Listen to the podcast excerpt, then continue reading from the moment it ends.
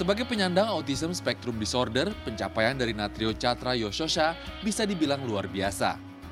Sejak pertengahan tahun 2022 lalu, pria berusia 34 tahun yang akrab disapa Osha ini rutin dan konsisten menekuni dunia lari. Hingga akhirnya, Osha menjadi penyandang autis pertama di Indonesia yang mampu menyelesaikan lari full maraton sejauh 42,195 km di sebuah event lari yang digelar akhir tahun 2023 lalu. Sebenarnya motivasi kamu kemarin ikut lari full maraton itu apa sih sebenarnya, Sa? Buat saya, lari full maraton itu adalah self reward hadiah untuk diri saya karena saya sudah konsisten, sudah mulai rajin latihannya. Hmm? Ya. Juga itu adalah kesempatan untuk bisa upgrade diri. Bukan berarti yang belum full maraton itu nggak keren. Eh, Ya. Semua kategori lari yang kita lakukan itu keren, hebat. Kenapa? Karena ber- kita berhasil lawan rasa mager Bagi sebagian besar penghobi lari atau pelari non-profesional, bisa menuntaskan lari full maraton memang dianggap sebagai salah satu pencapaian tersendiri.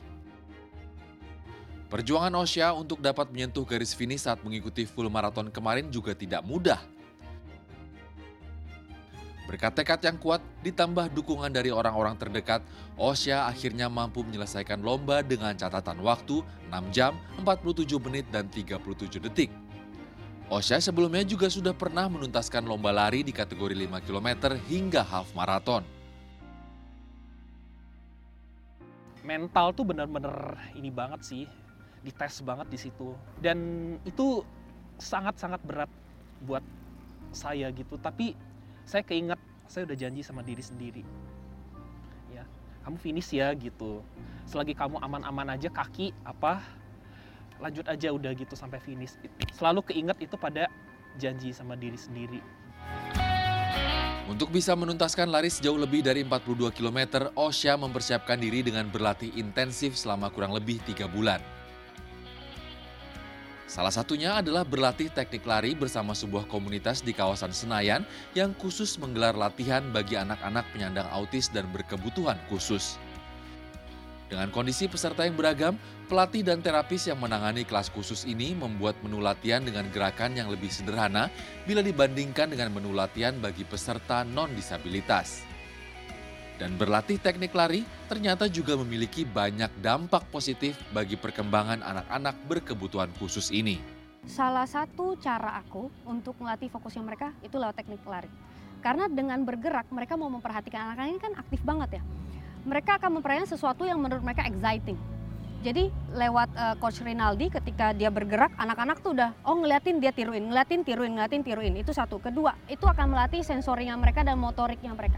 Terus perkembangan sel-sel saraf otaknya. Jadi ketika anak-anak ini kita latih skill, keseimbangan ya dan fokus, otak mereka akan terus berkembang mengikuti apa yang mereka pelajari sekarang. Ya kita harus menangani dengan penuh kasih sayang dan kesabaran.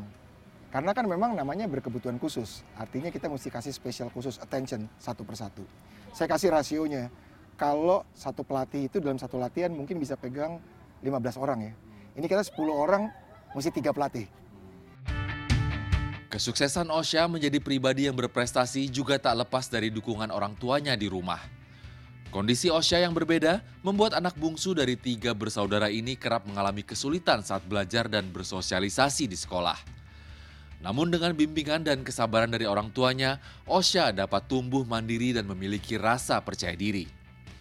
Tak hanya pencapaian di lintasan lari saja, di bidang akademis, Osha juga berhasil menyelesaikan studi S1 jurusan arkeologi dari Universitas Gajah Mada. Yang jelas lega ya, lega campur tuh bangga, lega, terharu juga, malu kalau pengen nangis sampai malu ya, nggak kerasa, nggak bisa diucapkan lah ya karena berat sih itu.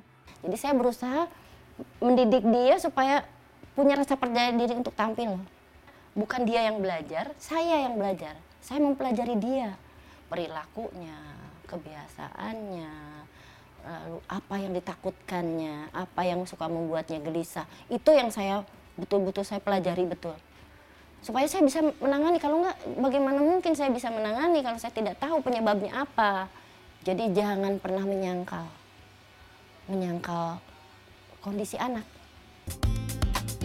Perjalanan hidup dari Natrio Catra Yoshosha kembali membuktikan, meski terlahir dengan kebutuhan khusus, namun dengan usaha, doa, ditambah tekad dan kemauan yang keras, tidak ada hal yang tidak mungkin untuk terwujud. Erlangga Wisnuaji, Andriawan Saputra, Jakarta.